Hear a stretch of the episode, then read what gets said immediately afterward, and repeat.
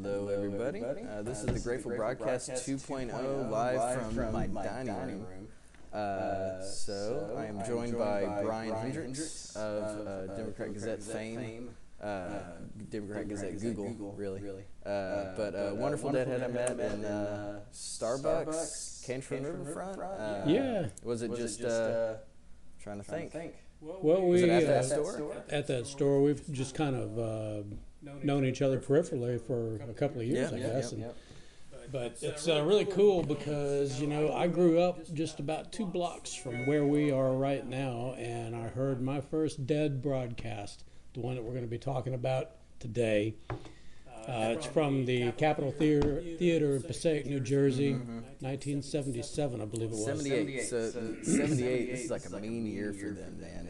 It's 77 they really hit like a peak. Uh, 76 was really rough. This is all after the hiatus, so it's brand new dead. But 77 was just they slid through all of it. Everything was fine and dandy as much as it can be. And then 78 had a different kind of Yeah, raucous and, energy. and this particular show was broadcast. There was a radio station here in Little Rock, Arkansas at the time called KLPQ 94. And on Sunday nights, I believe it was, they used to do a thing called the King Biscuit Flower Hour, and it was a live broadcast, and they broadcast this show. And it was the very first one that I ever heard. I recorded it on a, uh TDK, uh, you know, uh, uh, real, uh, not a cassette deal, and used to listen to this show endlessly. Do you still So- have the tape? Somewhere Somewhere, yeah. somewhere. And uh, so let's uh, let's back up a little bit though and talk about where music was in '78. Interesting. All right, you're at the end of the disco era. That's kind of grinding to a halt, but it's still strong. Donna Summer, I think, is still on the charts at that time. Uh, KC and the Sunshine Band is still around, but you've also got some other undercurrents coming through. The Clash is going to hit in about another six months. Yep. Yep. And that whole punk thing. Wow, yeah, I didn't even think about that. And Jerry was influenced a lot by punk. You see, Yeah. like those uh, sort of, Yeah. especially that Duke show. There was one where he lit up on a U.S. blues, but he was only shredding for the solo. Oh yeah, yeah. So you've got you've got uh, you've got a convergence of things going on. Music, you know, you got the jam that's about to hit uh, in England, and and that whole thing, the Clash. I think we've talked about the Sex Pistols, all of that. You got some American things. You've got some bands from the '60s that are kind of sliding into home at that point. Some are trying to, like the Kinks, are trying to make a comeback. Yeah, yeah, yeah. Ill-fated as it was. Well, sort of, kind of. It, it happened. Yeah. And so in the middle of this, kind of like this, uh, you talked about it. The, the Grateful Dead are hitting kind of another, not exactly a peak, but they're hitting a stride. It's a different flavor. Like their energy doesn't really subside, but they. Uh, um, I don't know. In, in this show specifically, for a while, this is my own fault. I talked about Jerry's voice, and I assumed it was, you know, heroin. I assumed he had wrecked it, and uh, he was feeling sick from that. This is uh, either a day or two after, or before the show that he didn't sing at all, and Bobby sang all the parts, and hated it completely. Uh, so he was just sick with the flu that whole time. Um, but uh, the saying that I've seen in the Dead Sphere, where it's like the less Jerry sings, the more he plays. That's very true for this. Especially, we got a very nice Estimated Prophet into a Shakedown Street, into Ollin Arageed, into Fire on the Mountain, and we have an Ollin Arageed with Hamza El Din too, which is uh, unique to '78. This would have been way after Egypt, I believe. Yeah, and uh, you know, there's some other things going on internally in the band that we can kind of get into as we. As That we I don't know much about. I know right around now, Donna's drama and all that stuff is probably heating up. Uh, Donna's drama is heating up, and we don't have the same uh, uh, Keith Godchaux that we had in '73. Really? '74. It's uh, it's a different guy, and you're going to hear a an extremely different style of playing from him as he is kind of sliding on his way out too. yeah, is he more falling asleep at this point? Yeah, I mean he's he's he's he's really playing his keyboards at this point are really almost like a backup instrument to the guitar, almost almost like a percussion thing. He's actually Mm-hmm. Yeah. just keeping time with the drum instead of being a soloist like they had in the in, in his early days. So 73 especially Yeah. point that out that Yeah.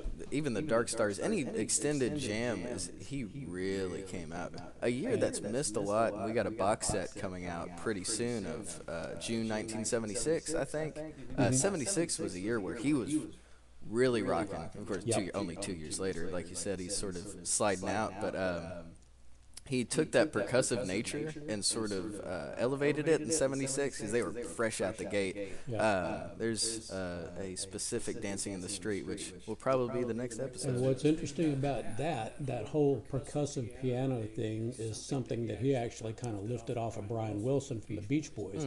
Not just him; a lot of people did that. Right. But if you go back and listen to the, um, you know, the Beach Boys surf music, and hear that banging piano sound that's that's actually keeping time. Yeah.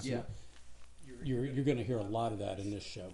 Oh yeah, I didn't even think to listen to Keith. Th- This one is just where I, I, I'm hearing a lot of Jerry's. Um, there's a moment in a lot of Jerry's highest moments where the, uh, and you can see this when you see videos like Guitar Teacher reacts to Jerry. Is, he's an insane player, obviously. That's why we're we're here. Uh, but almost all of his notes are bent. Almost all of his notes have some sort of attitude thrown on him, and he's not playing scale runs anymore. He's singing the sound. I, it, to to be a hippie about it, you know. But And part of that also is that, um, you know, sometimes the message or the medium is the message. And this is about the time, I think, got to go back, but I think this is about the time where he started playing the Travis Bean guitar.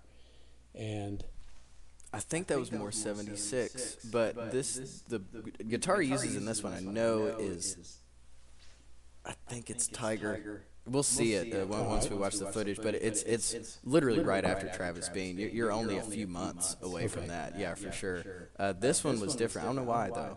Uh, maybe it was because it was a live broadcast on the radio or something like that. But uh, uh, you, you- you're right in that era. In terms of his play style, he played differently on that Travis Bean too. Yes, he did he a lot did. of that shredding on that Bean. a lot of shredding, and the guitar lent itself to that. I think the way that, that, that fretboard was built I would kind love to of play gave that him more guitar. Oh my god! And it was short, so short-lived as opposed to the other guitars. Maybe Rosie's the only other one, late '90s that he had. God, if they only lived ten more years, a lot of audio engineering uh, uh, ingenuity came straight from them. Well, but what's what I was kind of getting to is that when you listen to the style that they're playing here, and then go back and listen to the '72 tour, Mm-hmm. and before that, when they were uh, him and Weir were both playing, you know, 335 Gibsons. Yeah.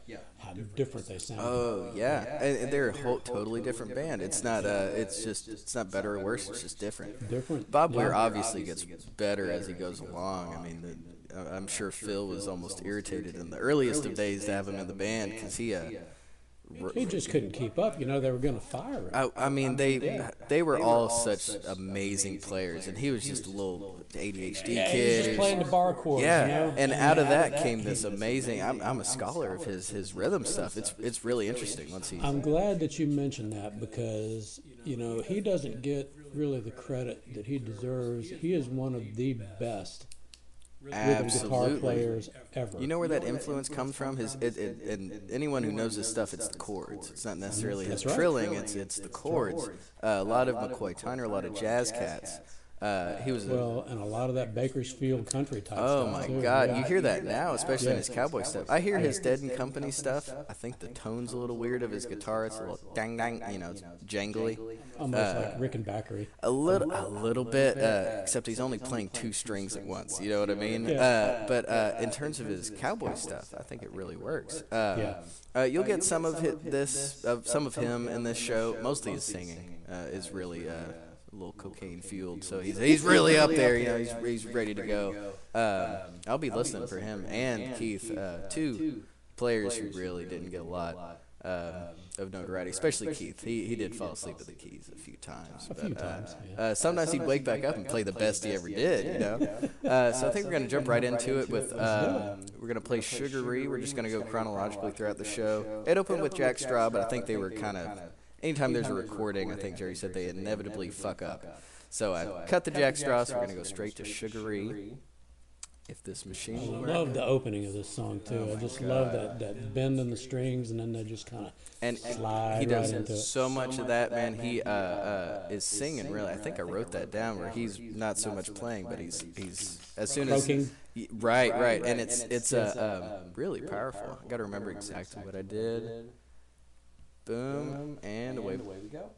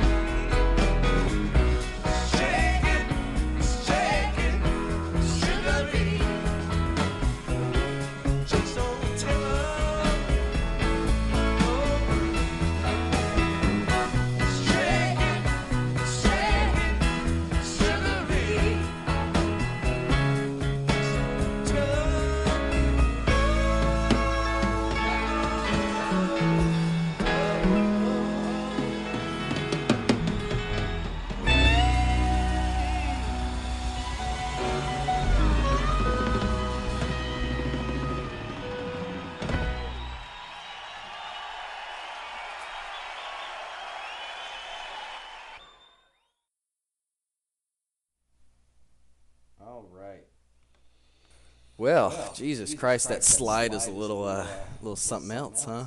Yeah, we were. You know, that was one of the things that Bob Weir uh, kind of got into about that period was uh, was a slide, and it. I, you know, that's a real tricky thing to do in rhythm. Yep, yep. I've, I haven't figured that out. A, a slide And at I don't think he ever figured it out either. Once in a while, but you know, I mean, God bless him. He tried. There's some really cool Rager shows. Like if he pulls that out on a burner, so- I don't know. Like uh, he never does this on uh, Hell in a Bucket. But it's the only one I can think of. One that just rocks out like that. He can make noise all he wants. But as soon as this little red rooster and he's uh, you know going right into a solo and he's and you're like, oh, gee, I, sometimes I just got to skip it. But uh, that, that's sort of that's the best thing about him is sometimes more often than not when he tries those crazy things he'll uh, he'll rock it, man. Uh, Yeah, you know, it's funny. Uh, I had a guy come down, a fellow named Bill Heavey, that uh, he writes the uh, back page column for Field and Stream magazine of all things. okay. And we spent a few days together, and uh, he was he was he was a deadhead too, but big Jerry Garcia guy. And I was I've always been a Bob Weir guy, just always have been. Mm-hmm. And so I was telling him about, you know, here's what you need to listen for. And I got an email from him several months after he left. He'd been really getting into him. He said, you know, you're right. I mean, everywhere, everywhere, his fingerprints are just all over everything. I said, yeah, and it's subtle, and that's the mark of a great rhythm guitarist is you feel it, you hear it, you don't really notice it. Right. It's, it's it's just a vibe that they put in. As a musician, it, the, the moment I knew I wanted to play music, I was uh, headphones are also very important for that. It, a lot of this is missed if you don't really have a direct, you know, Yeah. ear damaging level sort of uh, inserted headphones. But uh, I was listening to Black Sabbath. It was my first favorite band, and uh, uh, I remember leaning on the car, and all of a sudden. The bass just just turns on. I'm like, and I can hear it. And something in my brain switched. I just took it. I was I want to play bass. Just told my dad. Okay. Um, same thing with Bob Weir is when I was uh, the way I got into the Dead because my dad my dad was into it. Oh, that's great. Put Dead and Dad right next to each other. My dad was into it, so I was like, I'm just gonna play it for like hours. Just just let it play, play a game. While, uh, and it was something that Bob did that I just it was like a dark star or something. Probably everyone probably turned on, but uh, it was one of those where you just hear it, and you're like, you can't let it go. You know, and his stuff is especially like that. Uh, now that one of my car speakers is blown, that's all I get is Bobby. I tell you what, for people out there that, that want to kind of tune into what we're talking about right here, I would recommend going to, I think it's in 1986, Jerry Garcia and Bob Weir on the David Letterman show, and the two of them do a set. And that's where you really hear what Bob Weir is all about. They do about. like Alabama Getaway on that one or something like that. I know what you're talking about because they were yeah, on so road. it's an acoustic deal, just the two of them. They're yeah. not playing with the band. So you just just them. YouTube acoustic dead. Uh, Yeah, De- 86. Grateful Dead, David Letterman. Yeah. That's Yeah. all, uh, Bob Weir, Jerry Garcia, David Letterman. And it's just the two of them acoustically, Mm-hmm. two microphones. Jerry takes a song, Bob takes a song, they sing it. It might be three or four of them. Right. Right. And so Bob is playing his bit, Jerry's playing lead to it, and that's to me where you really hear the essential Bob Weir rhythm Yeah. guitar Oh, yeah. uh, method. And it's it just it's like oh yeah, I I would study that. Yeah. You know, It, it, it's, I don't know. It, it's um. It's almost, irritating how uh, unique it is. Yeah. Because I'll hear stuff, and I'll- my brain's automatically trying to track what are you doing, trying to figure it out, and I'll just be like, that sounds like two of the same note, but how does that sound? You know, just trying to figure it out. Sammy Hagar in this documentary, I think it was Sammy Hagar. He plays with them a lot, which I think is a weird pair. that's kind of a mismatch, but Uh, you know, you know, they're buds. They play blues together. I know that. Uh, he can't sing though. Not Bob. Sammy. Anyways, uh, he was. Uh, he was like Bobby is something else because he'll play an E four or five different ways, and you think he was playing something else. That's exactly what he's doing the whole time. Uh, my favorite parts are when he's, and again we'll see this in the shakedown. It's, it's. I swear this is the best shakedown I've ever seen anywhere. Uh, One more thing that'll blow your Oh, yeah, mind yeah. is the guy that owns the Arkansas Democrat Gazette, Walter Hussman. Mm-hmm. He and Bob Weir, good friends. seriously, Ah, Seriously. maybe we should pull that line of connection, see if we can get going. Uh, just have Bob talk for six hours. Jesus, man. Uh, well, there'd be a lot of pauses, a lot of uh, long pauses. A lot of beard scratches. You know, uh, have you seen that picture? It's a great picture. Totally should look it up, even just for the novelty of it. Uh, John Prine and Bob Weir sitting in a little podunk diner, just talking.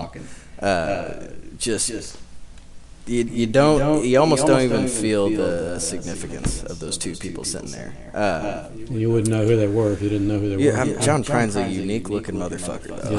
he looks Yeah. uh, a little bit like a muppet. There's no disrespect to him, Well, but uh, you know, he's uh, he's lived a life. yeah, which makes his music so. Uh, his his newest album, his only album that he put out, in, uh, however many years of original music. Now, here's another thing. Now that we've got onto that Mm-hmm. rabbit track, is that a number of years ago, uh, back in 2008, I met a guy named Chips Moman. That's a wonderful name. Chips Moman. Chips Moman.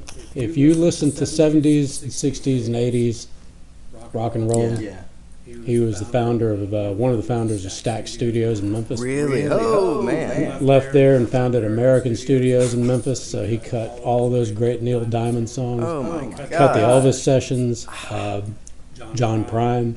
Uh, he he uh, he put together or was one of the uh, uh, driving factors in putting together the Highwaymen with Mm-hmm. uh, uh, Johnny Cash and, and Kris Kristofferson. He uh, cut uh, That was one of the first songs I remember ever hearing as a kid was the Highwayman. the Highwaymen. And there's a story behind that. We're in a dead thing here. We go like that. Anyway, I, I started writing with his assistance his autobiography in 2008, which is uh, he, he he passed on a few years ago, but he loved John Prine. Man, he loved John Prine. Songwriters pull a crowd, man. It's it's, it's very interesting. I, I got a story about my own songwriter. Uh, should be playing some of our own stuff soon. Sadly, our drummer passed away recently, so we are uh, currently looking for a replacement uh, who can do honor to his stuff. But um, uh, another thing back on Bobby's rhythm stuff is a unique experience that you get to hear him on is uh, the Family Dog Show. It's like February 18th. I want to pull that out of my ass. Uh, where if you find all of the audio, it's actually a super jam of like the Hot Tuna and the Jefferson Airplane sort of era people. Uh, but there's a hard to handle, which was a, a original tune that they did, not an original tune. Sorry, not an original tune, uh, but uh, early tune that they did. That was one of Pigpen's vocals. Oh man, and Yeah. he's uh, he was one of the greatest rappers, you know, when, when he just just in this one that I'm talking about, he's like, give it to me, you know, and Jerry just fucking goes off. But but uh, Bob Weir's playing, he takes a little bit of solo, and uh, most of the song is just you know kind of one chord, keeping it down, and then when everybody lets loose, he does too. Recommend checking that out. 'cause That's. Yes, sir. Uh, but what we're moving on next to is also a good sign of everybody's uh, sort of prowess, especially Keith. I think he might shine in this one. Uh, but Candyman, uh, Yeah. which was also 71 with American Beauty, but That uh, was yeah. fell out of the repertoire for a while and then became a real killer later on. Uh, and I think Jerry was recalling that uh, they were like, we didn't expect it to like kill it like this. It was a real burner. Anyways, I'll shut up and we'll uh, move on to Candyman. Look out! Look out! It's the Candy Man. Come on, you boys and girls. or I'm I'm probably probably mixing mixing the the lyric. lyric right there. Let's Let's do do this. this.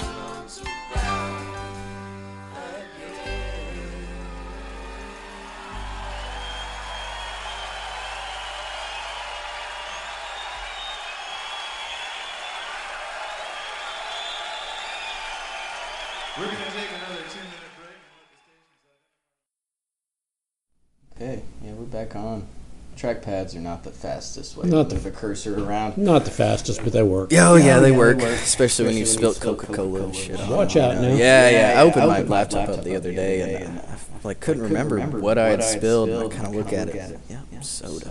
Uh, anyways, um, let me.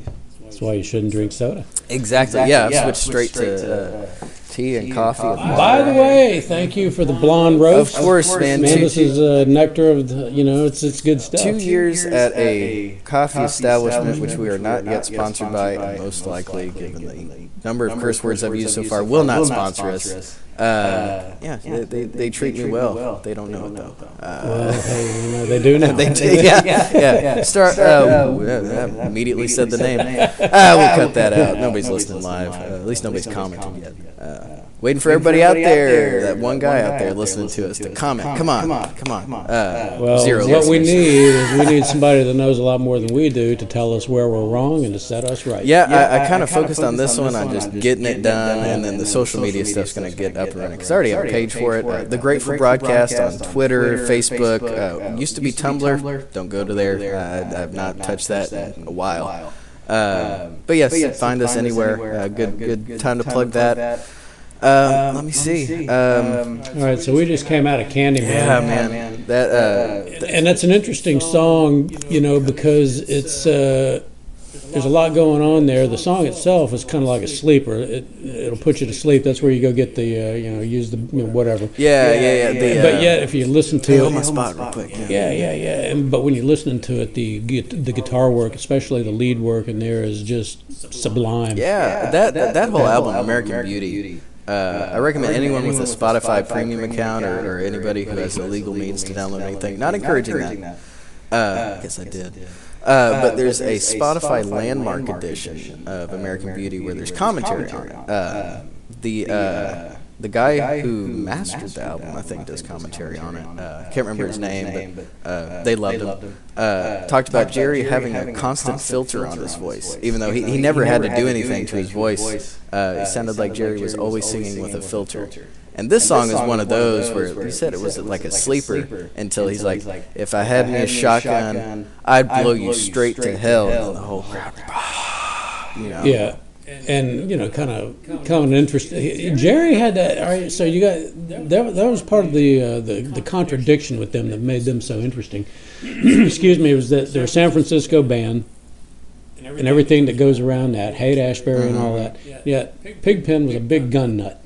Really? Big gun nut. Yeah, when they got busted, I guess in '67, there was a big drug bust in Haight Yeah, Ashbury, the uh, busted down on Bourbon Street. and he didn't do drugs. Pigpen didn't. He only but- drank, yeah. He got But- spiked one time with acid. That's a good story, I'll tell. Yeah, so they, he's got this great big gun collection. All right, so then you got Jerry singing stuff like that. You know, uh, it's like, well, that doesn't sound very San Francisco for "Summer of Love" to me. And then you know you get you get another taste of that on. Uh, on uh, Alabama Getaway, 32 teeth and a jawbone. Alabama's trying for none. Before I have to hit him, I hope he's got the sense to run. Oh my- man, Jack you know, Straw's got. Uh, Yeah. Now we play. Uh, we used to play for Silver. Now we play for uh, uh, Blood or And Life. then or whatever. Stagger Lee is another Oh, one. my- You know, I mean, a murder song.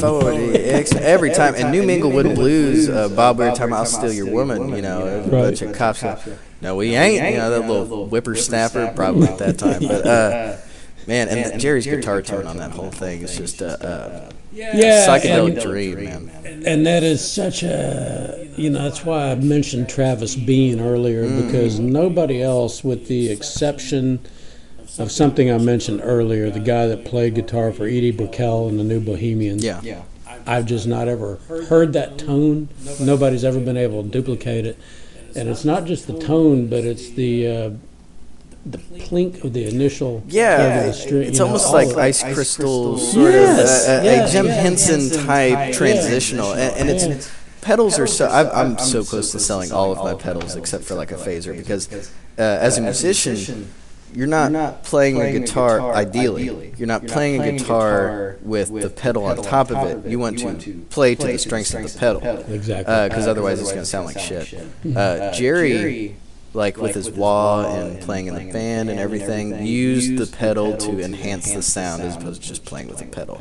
Uh, I'll tell you, somebody else that was a master of that, 1965 through about 68, Eight, George Harrison. Oh yeah. Oh my God. Just If you go to the Help album and listen to uh, "I Need You," and that's all pedal. yeah. Oh yeah, man. Uh, it's those sound geniuses. It's not even musical or theory geniuses. It's just knowing how something needs to sound. Uh, it, it can take you miles beyond where you got to go.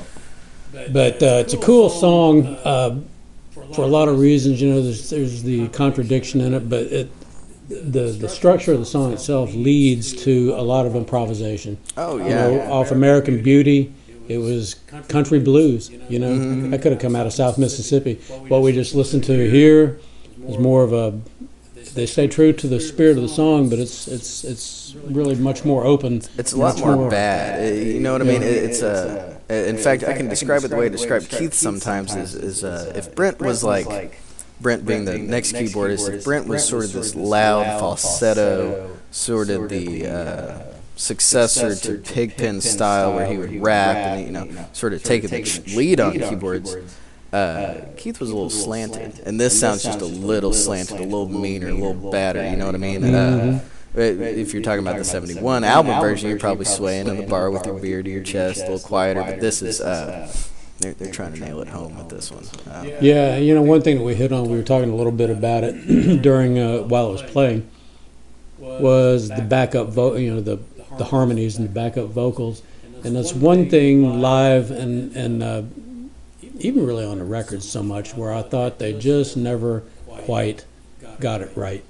Yeah. I thought they, they I thought they missed the mark on that a lot of times because they had the ability to do some really tight vocal uh, harmonies, and it just never seemed like it was that important. They did it on the album, but it was just like Jerry, Bob, and probably Phil. It's because Right. Phil was singing a lot back then. Uh, yeah, you get Donna, who's just kind of uh, half, not half there. You know, she's there, but she's only singing.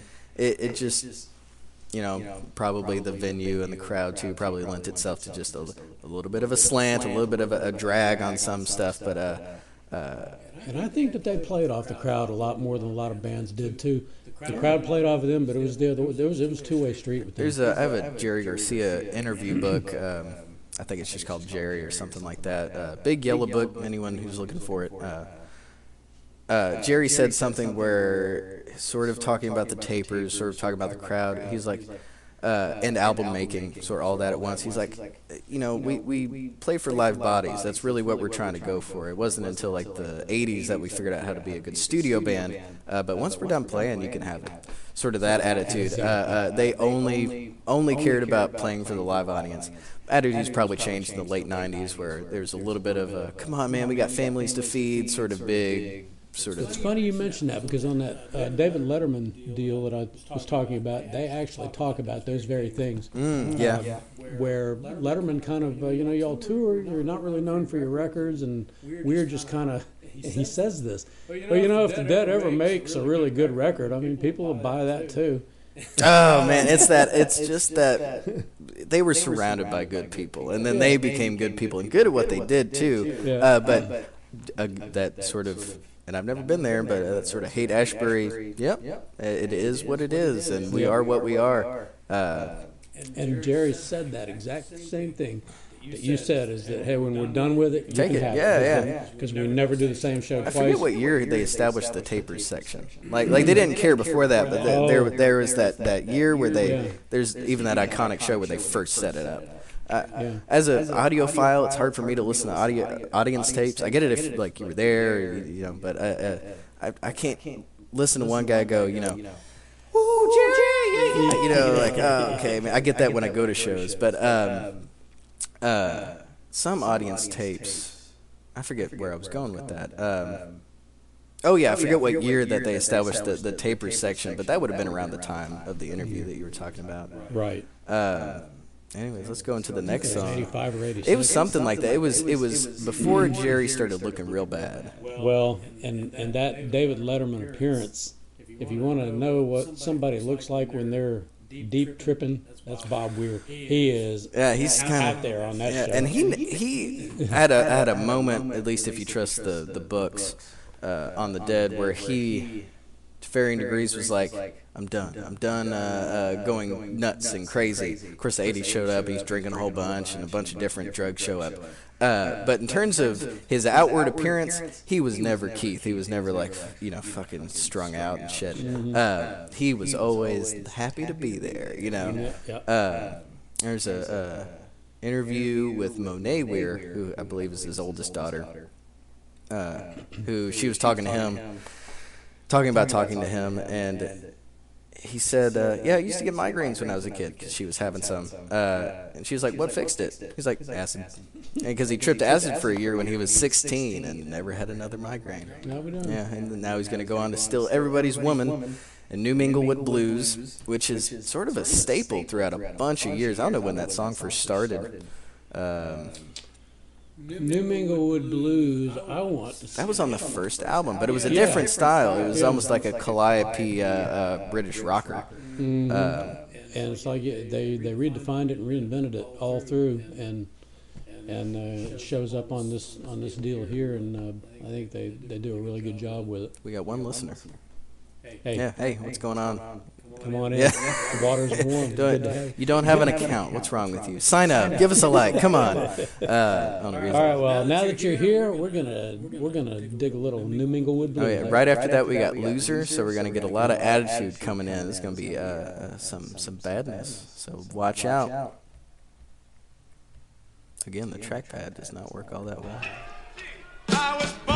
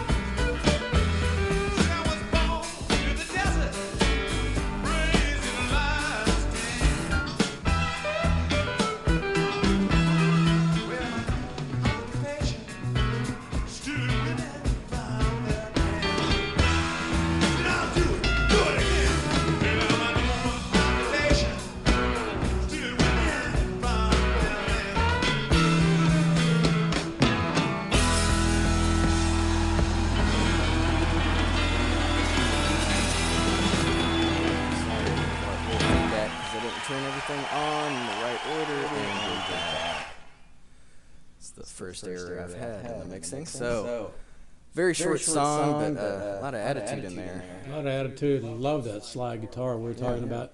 It's almost like a little bit of a dobro vibe to it. Yeah, he, he, didn't go, nuts, on it. He, he uh, still rhythm player, kept where he was going. And uh, uh, Jerry Garcia, talking, about Bob's stuff, or, no, really the placement of everybody in the band was, uh, yeah, we, we kind of have strict roles. You would never think the strictness and, and everything, but in terms of uh, uh, the foundation of the band, uh, everybody was pretty much where they had to be. Yeah, and you know, for it to be that free and to be that fluid, everybody does have to be Right, stay right. in their lane. You have to. Right. right. People can take charge, but Yeah. don't don't stomp on it. You know. But you know, when the, when you played as long together, doing what they did as long as they did, I think the roles are pretty easily defined, and it's easy to stay in. And there's a lot of freedom and a lot of latitude in those lanes because each lane is a three-lane lane. You know, Right. Oh, yeah, yeah. And, You can you can speed up, you can pass, you can slow down. And, and I mean, you got to about a hundred lanes once you get to uh, like ninety-one and on, because uh, they would have become, and I mean this in hyperbole. They would have become a techno band. You know, the, the, the electronic sounds and the shit, the, the, the stuff that they were screwing with and trying to keep it a little, little friendly. FCC ain't gonna find me. Um, uh, what was I gonna say? Uh, lost my Techno train band. yeah, uh, uh, the, the avenues that they were able to go down, especially with the MIDI uh, uh, stuff that they were messing with, and everybody sounded like a trumpet or a horn or a goat. You know, probably at some point. Uh, the lanes only expanded, and I keep saying this. If only they lasted five, ten more years, just the, the stuff we would have heard, you know, they would have never stopped. But uh, You know, you know, you're you're a bass player, and I'm a bass player. And one of the things that I always loved about Phil is you don't really hear Phil, you feel. oh, yeah, yeah, yeah, And uh, you know, it's a groove and it's a vibe. And if you do listen to it, you'll hear a lot. But mainly when you're listening listening to the Grateful Dead casually, you just feel that bass going through you. You know, and uh, I've always appreciated that. And that's the way I try to play too. I don't want to hear. I don't want to be heard. I want to be felt. Exactly. Yeah, it, it's it's a, a blood pressure sort of effect. And Phil really nails that. No matter how much he's bouncing around. As a bass player, I haven't figured his stuff out at all. It doesn't make any sense to me because he's a, a, a music theory nut. Uh, sort And of. that's the thing is that he lays down really kind of a tapestry a lot of times. And uh, you know, I think I've heard, I've heard, I don't know this to be true, but I've heard that he had some computerized stuff in his guitar where he could get down lower than you really should be able to get. So if you think 74 wall, uh, wall of sound era, but right right at the height, so last few shows that they played, uh, his his bass, you've seen that huge strap that he had to have for his bass. The, the, the computer was housed in the, in the bass itself, and uh, was so intense. You're right. He could have uh, he could go lower, but he could also play individual strings from different speakers. So for someone like that, especially a bass player, you can Now, just- was he doing that, or is the is the engineer down there handling all that? So, i- it's probably a little bit of both. Pre-show, he's probably figuring stuff out, but uh, definitely trust the people behind to like if, uh, if something needs to be changed or you know, Uh, like you said, they've been doing this for a while. They they sort of just ping off of each other. Uh, there's a good piece of footage from the Grateful Dead movie, which is the last few shows that they played before the hiatus. Um, the cameraman is filming Phil, and he's, he's doing it bam, bam, bam, bam, it's weird playing. Uh, it gets close, and you start hearing this uh, electronic feedback. It feels like, "Oh no, no, no, you, you, you, come back, come back, come back, come back. And, okay, and uh, he started. It doesn't, last very long, but he started, trying, to mess, with the controls, but use the interference of the camera to make sound go out of the holes. uh, uh, just spirit, of adventure the whole time with him. Yeah. Uh, he was the only sort of a stickler in the band, sort of a. I tell you, another guy like that was Garth Hudson with the band, the keyboard Garth player. Hudson was a, was a uh, Oh, yeah. stickler, really? Big time, Wow, yeah. I always called Robbie an asshole. You know, Yeah, no, Garth was the one that was always experimenting with the. Uh, weird dude. yeah, he was. I, I remember his, when they got inducted to the Hall of Fame, say like the '90s or something. I watched his uh, his like speech. I didn't understand most of it. Uh, He was he was in a different universe, and he yeah. was like a big cat lover, you know, like his cat was his best friend and all this. Oh, man, It- yeah, I mean, A lot of geniuses are like that too. The, I think Einstein had a fascination for anything but people. Uh, which uh, also, uh, who else is like that? Uh, Ritchie Blackmore, uh, Steve Howe. I met Steve Howe, and he is not want to talk to you at any moment. Uh, it's almost uh, they are. You know, uh, They're not self-absorbed, but they're they're, they're thinking They all just time. well, you know, I was I was listening. You, you mentioned that I was listening to a thing with Jimmy Page not too long ago. and Bless him, you know, he tried, he tried, but he just doesn't have time for the little people. He No. just very little, very little patience for, for, uh, you know, for anybody that doesn't do what he does. And you mentioned Ritchie Blackmore, and I always really misunderstood him because of uh, hearing him interpreted to other people like Pete Townshend, who always described him as a very bitter and angry individual. He is. And- yeah, yeah. Well, listening to him, you know, uh, talking to somebody, you know, he's in his uh, he's in his man cave thing in England, with the fire going, and he's drinking wine. But I'm thinking, you know, this is a very engaging guy when he wants to be. You know, people who are on all the time, and people like Garth Hudson, Ritchie Blackmore are on all the time. So understand the the, the, the near loathing of other people who just by a matter of fact are not on the same level as them, which are Right. usually the interviewers who are usually not really well prepared. Mhm. Uh, so to, to deal with just the general idiocy of the world, they are not well equipped equipped for it. Um, On the other hand, I was listening. It was on uh, the Tom Petty thing the other day, and of course, you know, it was a posthumous show. Obviously, Tom Petty was interviewing John Densmore of the Doors. Interesting. And uh, John Densmore was talking about finally meeting up with the guy that influenced him the most. It was a uh-huh. drummer, and uh, he he went up and thanked him and talked about how gracious he was. And John Densmore made a very telling statement. He said, "You know, people that are really really good at what they do are usually pretty nice." Hmm. Hmm. And Tom Petty said, "You know, that's that's true. That really is. That's been my experience too." And, and when I talked about like Ritchie Blackmore and, and Steve Howe, who it's it's not that they don't want to. It's almost that, like I said, they just can't. They can't have that that that, that sort of connection. Uh, You gotta, yeah, you know, and answering the same questions all the time. 'cause people, yeah, doing it for how many decades? You know, and people, even the best interviewers, unless they do deep, deep research, really only know the surface stuff that they've Right, talked right. about time and time. And something you're going to want to put out, say on a publication, probably going to be that stuff anyways, because you want you're not going for a deep dive. You're not doing this podcast. You know, you're not doing a deep dive into. Uh, so when we recorded, uh, uh, you know, uh, go to heaven, and I heard Bobby Sly. Nobody's going to do that. You know, Right. uh, so I understand it completely. 'cause I work at a coffee house. I'm already like, not go away, leave. You know. Um, but yeah, yeah. I forgot where I was going. It's the beauty of this podcast. It's all improv. well, that's probably my fault because you were going somewhere and I and I cu- undercut you. How Uh, many times have I done that to you, though? uh, Steve Howe, we were on Steve. Oh Howe. yeah, we just were- people who are. But I've also met a lot of nice musicians. Uh, Yeah. I go to a place locally, Four Quarter Bar. Uh, knowing who books bands at a place is really useful because this guy is books a lot of local people, uh, but does it event style. Uh, he'll book three or four Little Rock people on the same night, big night, uh, but also book touring bands, so it might be a shitty band, but he's booking everybody, he's helping people out, uh, which in terms of the live music family, very very helpful. So I go there, uh, but most of the time, band steps off. Uh, you talk to them, they're the nicest people. Uh, what I don't understand is how people go, "How can you talk to the band? They were just playing music." I Right. Yeah, but now they're drinking a beer at the bar. and it's just- They're people like us. And One of the great stories was uh, when the Eagles first hit. They, in fact, they were touring with Yes Wow. at show. Barton Coliseum. Wow. And so they do their bit, you know, and they, they had uh, piece, uh, "Take It Easy." That was their song out right at the time. So they finish their set. Yes comes on, and the Eagles go out and sit in the crowd. Oh, oh, my God! Well, that's Yeah. what the best sound is, Yeah, man. yeah. Uh, I got to meet Yes actually a year before Chris Squire died as a bass player. One of the biggest influences on me. Yeah. And I, I uh, he's a sweetheart, giant man.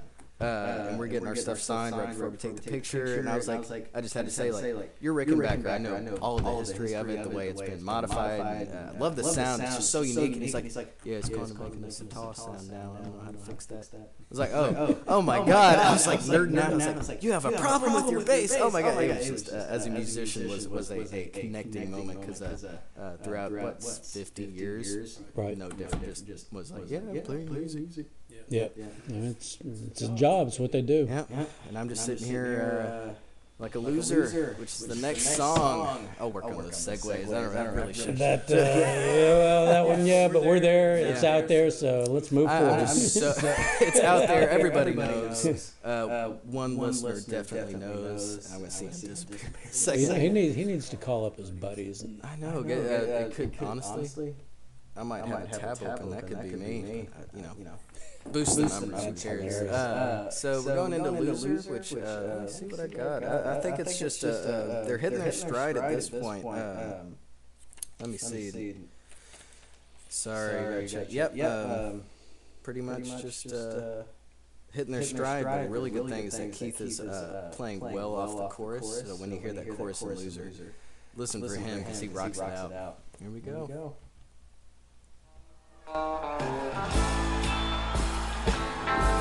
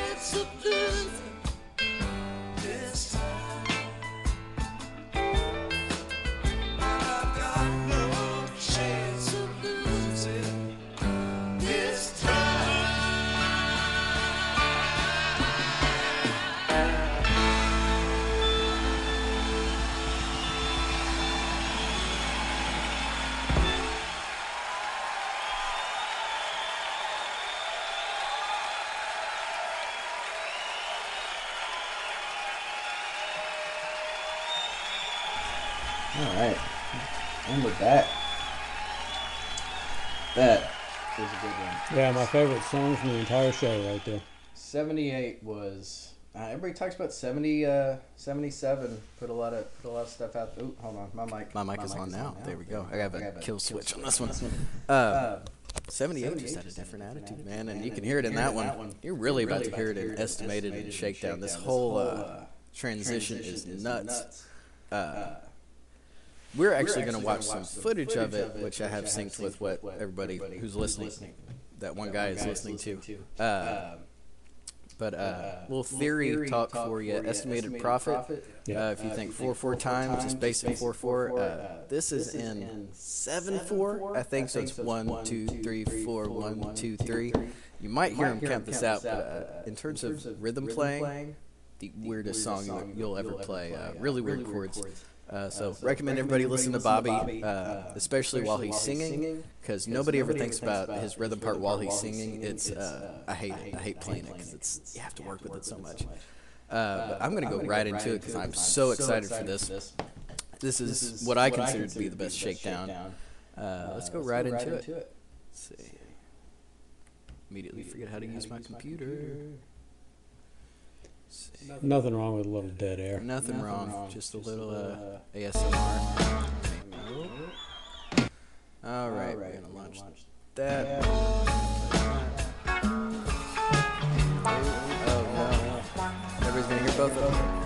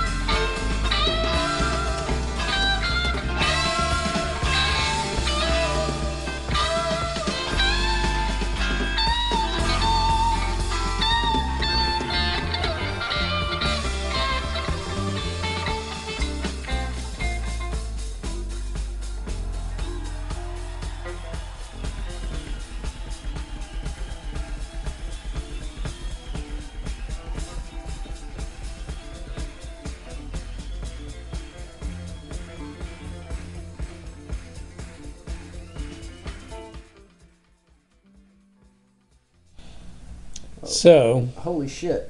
I've just I've just been blown away. I'm just the uh, someone described that in uh, if, if you haven't gone to this website yet, archive.org or relisten.net. Uh, Relisten has an iOS app, maybe Android. I'm not sure.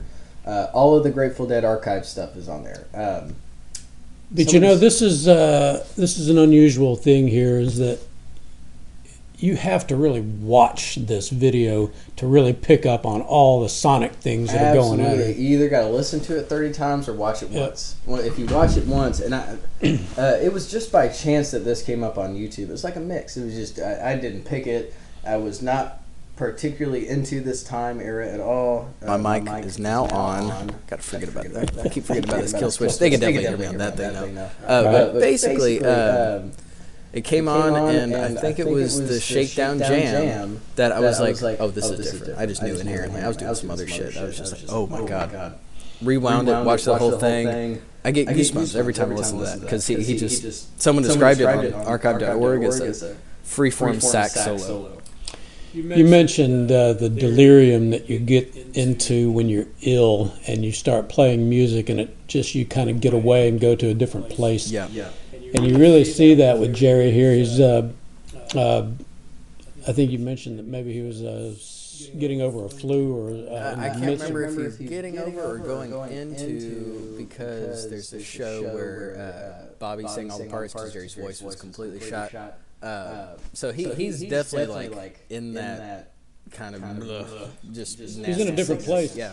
And uh, the music takes him to a different place beyond that. And if you've ever experienced the rapture of, uh, of playing music when you just finally just let it all go. Right, it's not a control. It's it's a it's a freedom uh, at that point. Yeah. And that's exactly what you see here. You know, you and I are watching it, and it's just, you know, you just can't. It's captivating because Yeah. you can tell. You can just, just I recommend watching this. Uh, note for for the, so both sets are on YouTube, but they're switched. So like if it says set two, it's set one. Just a note. Uh, but uh, it, it just There's no, there's no, uh, pyro, there's no pyrotechniques. There's no showmanship. There's no stagecraft. It's basically four guys jamming and two drummers. yeah. And it's like, wow, you know, these guys have been doing this a long time together, but the ease and freedom of which they interact and throw things back and forth and just play off one another. It's like, as a musician, that is the zone that you live to get into. And Right. And, and, normally solos, like, like even the Dead solos would have a crescendo, would have a point where it reaches its peak, but he gets like three in there. He, he changes it three or four times. Uh, there's one point where he literally just, uh, at the beginning of the whole jam, where it still sounds like Shakedown, basically, he just plays his open B string and is tuning it, and he goes, "Bow, bow," but he's it, it sounds like he's just playing the solo. Watch it, he's tuning his guitar, but you'd never notice if you're just I didn't, I didn't pick up on uh, that. I kind of miss him too. I, I may have, we may have been talking uh, for sure, but uh, this and, and I wish I could have kept drums in because they go straight from this into sort of a spacey thing where drums take over. Yeah. Uh, and from drums, they change the different drums they're playing, and then they go into Ollin Arageed. Uh, but not like the Egypt version, which has all the band playing with it. It's just Mickey and Allen. Uh, sorry, that's the name of the song. Hamza El Din, uh, whose history music is really interesting. Mickey's really into world music, so he found this guy uh, right before Egypt. Uh, he actually helped them get the Egypt shows. But uh, his music, like if you find him on Spotify or something, is all Nubian music, and I forget the instruments, but it's all old music, ancient music. Um, and his village or something like that, totally getting the story wrong, uh, but was going to be flooded just uh, in terms of a, uh, I don't know why they flood things, but they were going to flood it. Uh, but there's a lot of musical history there, and he was some profession, not close to music. Uh, took his time and uh, became one of the best musicians to ever uh, sort of historically uh, capture all that music, and he recorded a bunch of it and saved a bunch of uh, Nubian music that would have been lost, uh, and also played some music with the Grateful Dead. Uh, but this one is just, like I said, him and Mickey playing some uh, a drum type of instrument, uh, whereas in Egypt they, the whole band played with him. Uh, but he's just on for this one song, and then they go straight into Fire on the Mountain. Uh, and that's what we're gonna close the show out with, just because uh, I thought it had the uh, the crescendo that would, help end the show and, and would encourage people to listen to the rest of the show, which I absolutely do. There's more to the show than what I played today. It's it's uh, an excellent showcase of everybody's talents.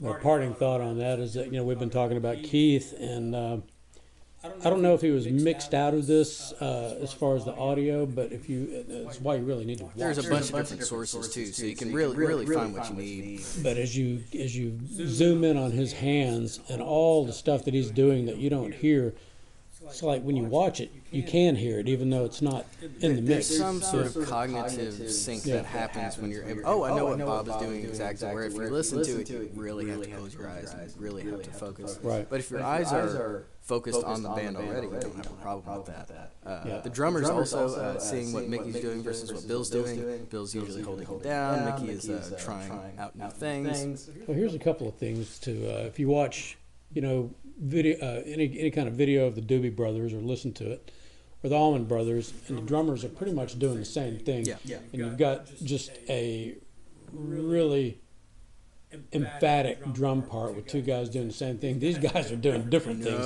and yet it sounds like it sounds like one part. Exactly. I mean, Yeah. my dad kind of, he's not a musician, but he's a big deadhead. So I never understood why you have two drummers.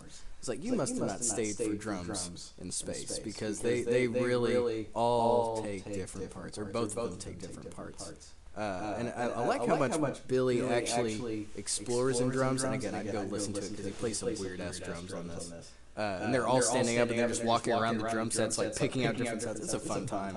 Uh, but uh, if it weren't for Mickey, I think Billy would have stayed a lo- lot more disco, a lot more steady. A lot more structured. Yeah, yeah, which, is, which is great. If you, we were talking about when Mickey sort of left the band, uh, because uh, his father, I don't know the whole story exactly, but his father stole some money, he left, made a solo album, came back for Europe 72. Uh, but it's just Bill for a lot of the 71 and early 72 drumming. Uh, if you listen to like playing in the band, it sounds like he's got three drummers. He's going fucking insane. Uh, but Mickey really adds a whole other element to the band. Uh, Yeah, it allows it frees Bill up. It frees Bill up to Hmm. oh be yeah, Bill, you know. absolutely. And uh, I think it goes the other way too. I don't know. I don't know that Bill frees Mickey up. I think Mickey just does what Mickey does. Right, right. You know? Yeah. But It, it, it depends on the show, really. It's different. There's a, a show I keep talking about where uh, in '76, it's uh, August something '76. Uh, probably gonna be the next episode. So like I said that already. Uh, but um, Mickey for a lot of the shows dragging a little bit, can't quite find the time. But it's in Dancing in the Street uh, when he lays in and he's just perfectly in line. And right after that, Keith takes charge, and then Jerry takes it from there, and uh, and then Phil does a weird dance, but he's doing good too. Uh, really can't wait to showcase that one. 'cause it's like a 20 minute dancing, which most people would, you know, ready to shoot themselves for. Uh, uh, Right. The old dancing in the streets were not as good as the new ones, I think, uh, 'cause it was very collabby. Uh, anyways, I'm rambling. Uh, I'm going to go ahead and go into uh, Ollin Arageed into Fire on the Mountain, and uh, uh, I'm going to watch it on the television while y'all hear it on the tube. Uh, give me one second to get this trackpad up and running. see, that's what happens when you spill soft drinks on your Oh, it's just my calluses now. Let's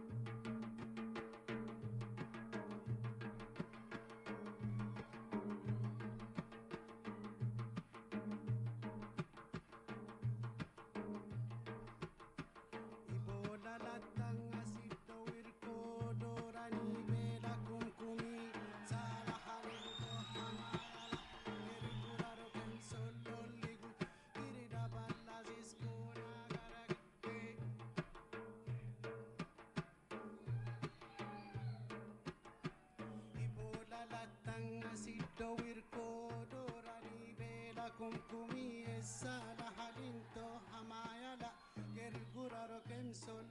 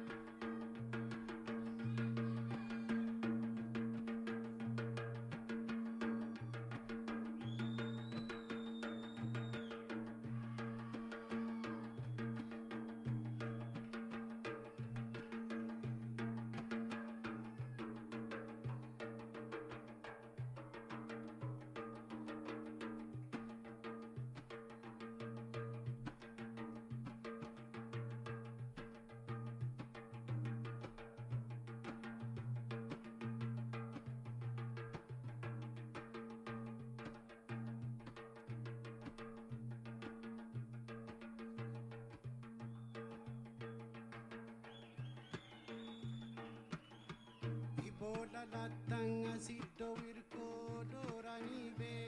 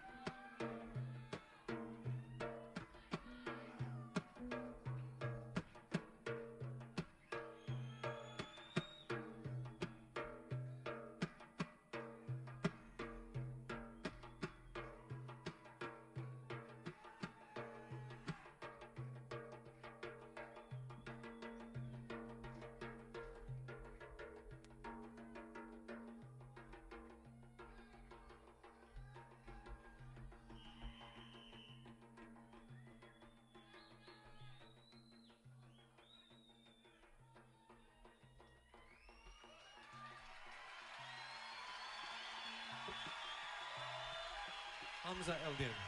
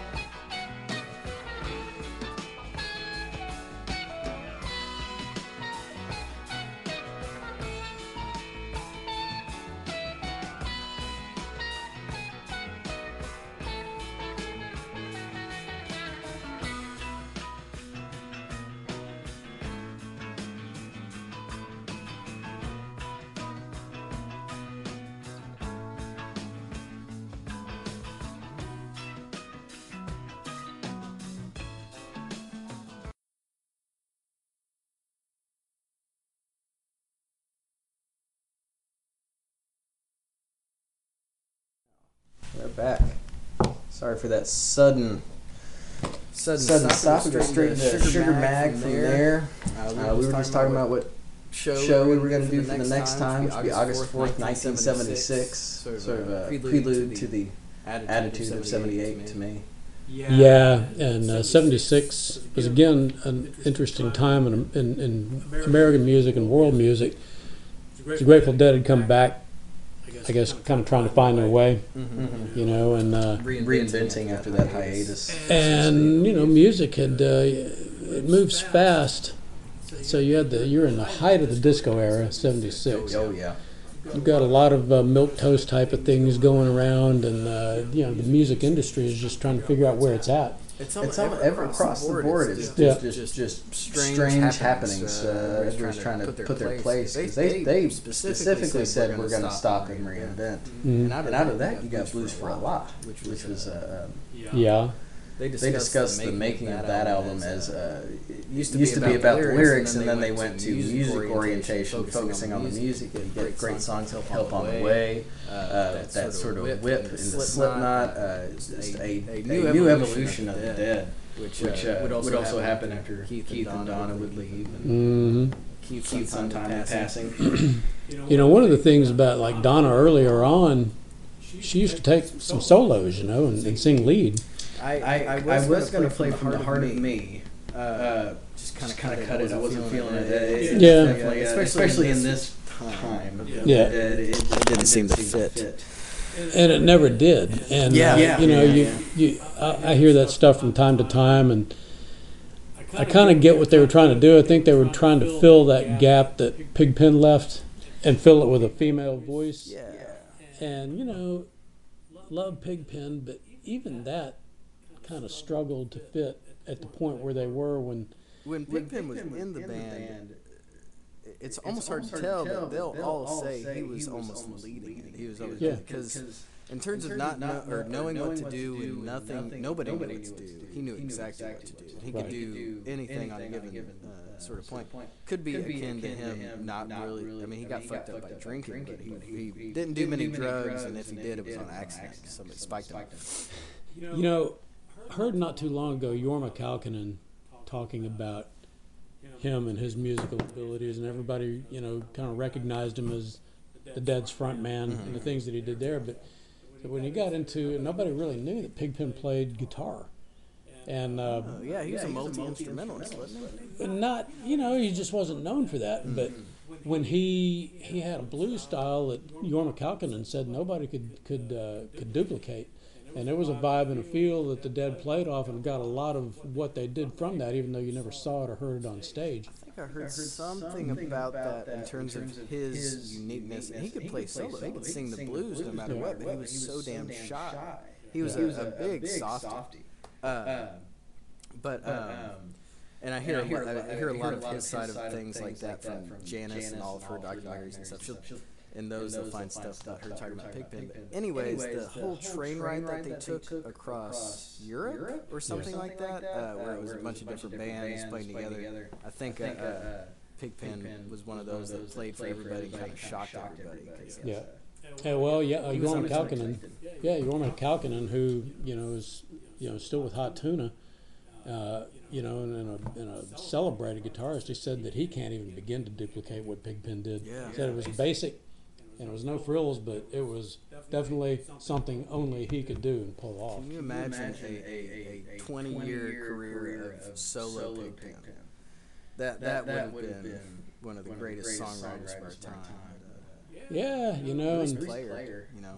and uh, it's, it's uh, you know that era, and you know when he was on his way out and he was he was really sick.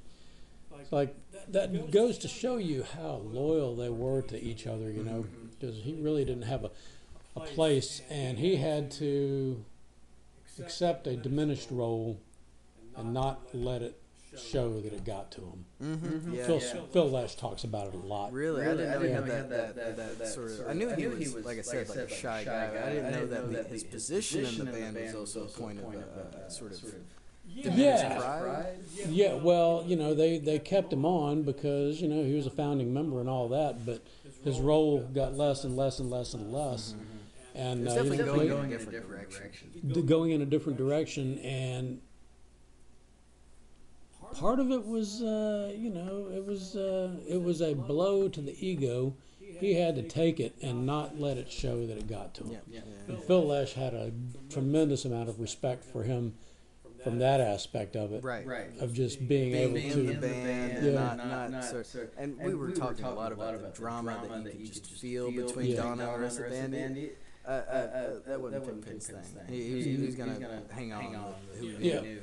Uh, Yeah. but, but they, they, did feel that role with Keith, and it was almost the, the Keith's. Uh, I don't know how to explain it. His quietness, his, his sort of a subtlety that let the band find their way. That say might have put Pigpen in that weird place. But as soon as you got Brent, you got the keys and exactly what they were looking for in terms of uh, musicianship. Uh. Not to Not to put put Pigpen and Brent in any sort of uh, sphere together. yeah, two totally different totally different But roles when they had a great keys player, they, they were on the whole time. You think about what they do and they really had to have a good keys player. Yeah, I mean, Jerry, originally didn't play next to Brent, but uh, eventually told everybody, "Yeah, I want to switch over to where Brent is." And you watch all of those '89 shows, especially like uh, Trucking Up to Buffalo. Or there's a meetup at the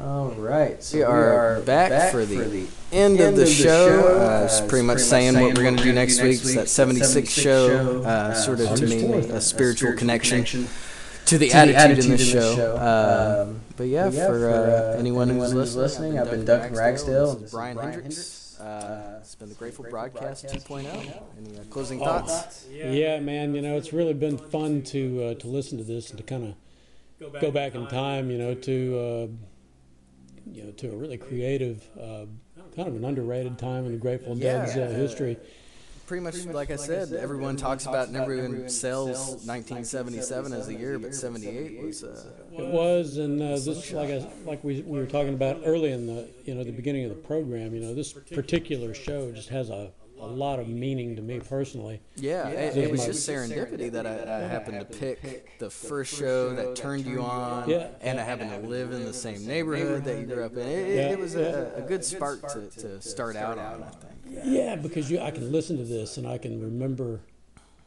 you know, taping this thing. I remember the night. You know. How, how quick did it take you to go? I gotta take this. Like I gotta. Well, no, no, because there was, uh, you know, there was advance notice that it was going to be on. Oh, gotcha. So you're. So I was ready, man. I was as soon as uh, you know, as soon as they did, uh, you know. You may be interested to hear that tonight's uh, program is being recorded live at the King Biscuit Flower Hour. You know, and it's like they they did their thing and then boom, hit record and just go. There's a, a, a, a few moments in the show where they're they're sort of fucking around with that it's a radio show, and I, I, I must have missed any moment that it was in any of the songs. But at one point, Bobby Weir was like, "Now this is your moment. Go ahead and lean over, kiss your radio." And feels like, "Go ahead, do it. Nobody will judge you." you know. I remember uh, they took a they did a commercial break in there, and they filled the uh, commercial break on the radio with uh, uh, operator.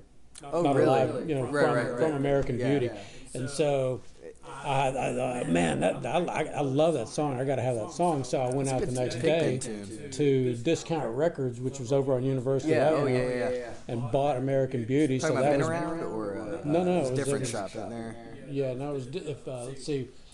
I think where the Burger King is, Yeah, yeah, directly across from there, that was Discount Records. That was where Pat Benatar's uh, uh, bodyguard slammed a car door on me while she was doing a promotional deal there, and he decided that she needed to go right between my car and another car, and I was leaning over getting something. He just slammed the door on me, you know. And uh, she goes walking by, and I gotta weren't say even that. like a creep trying to get his autograph or anything. You were just No. in the way.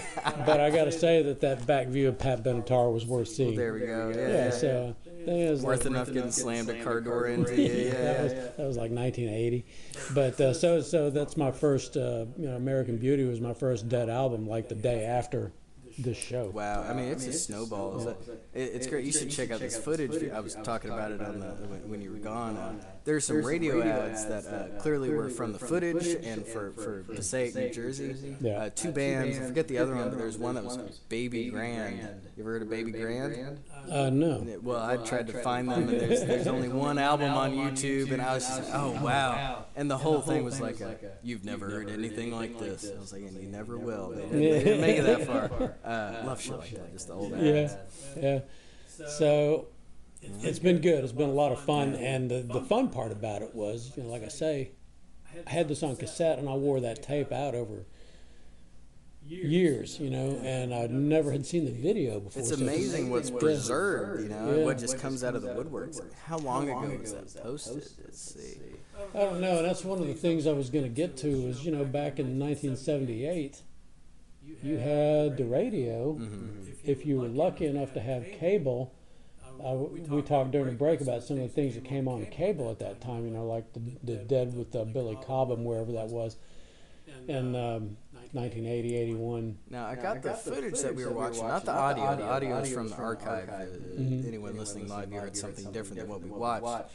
Uh, is from the Music Vault. Uh, the Music Vault is one of the greatest YouTube channels you can find. With, uh, I mean, look, we got Jerry Garcia and John Kahn. We got uh, Aretha Franklin. We just got a bunch of random stuff. But there is a plethora, a plethora of Grateful Dead footage. Uh, th- there's no discrimination here, but uh, yeah, technology is amazing. It's all just at your fingertips. It is, and you know, the stuff like this that we would love to have had back, you know.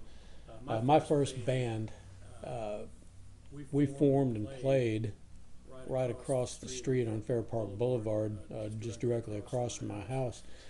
And, uh, you know, just thinking of all the music that we made there and all the fun that we had there. And I mean, it's, to be back in this neighborhood where all this kind of stuff started. Uh, but to, to have had access back then to what we've got access to at our fingertips right now, you know, it's just. Uh, I wish we'd have had it. It's, then. it's almost overwhelming. I, I, Yeah. I, and, and, and anything I search for is, n- is never the best that I find because, like I said, I found this on accident. You can just let it play and uh, find a whole new world. yeah. Uh, copywritten by Disney. Uh, no, I'm just joking. Uh, but yeah, I think we're going to close it out here. We only got a few minutes left on the record time, so I'm going to keep it short and sweet. Uh, Brian, thank you for doing this with me. I, man. I, I did Glad the solo for, for a whole half a year, and it's a lot better to have a, have a uh, partner in this whole thing, for sure. Uh, it's been fun. I appreciate you having me over, and uh, you know, uh, Hope to have you again real soon. Hopefully next week, and I'll get that social media rolling. So we gotta, gotta well, it's to good to uh, always good to talk about uh, things we love, and the Grateful Dead's one of those. It never, never will stop loving them too. It's just it comes back no matter where you are. You got it. All right, it's Duncan Ragsdale and Brian Hendricks signing off, y'all. Take it easy. Thanks for joining us.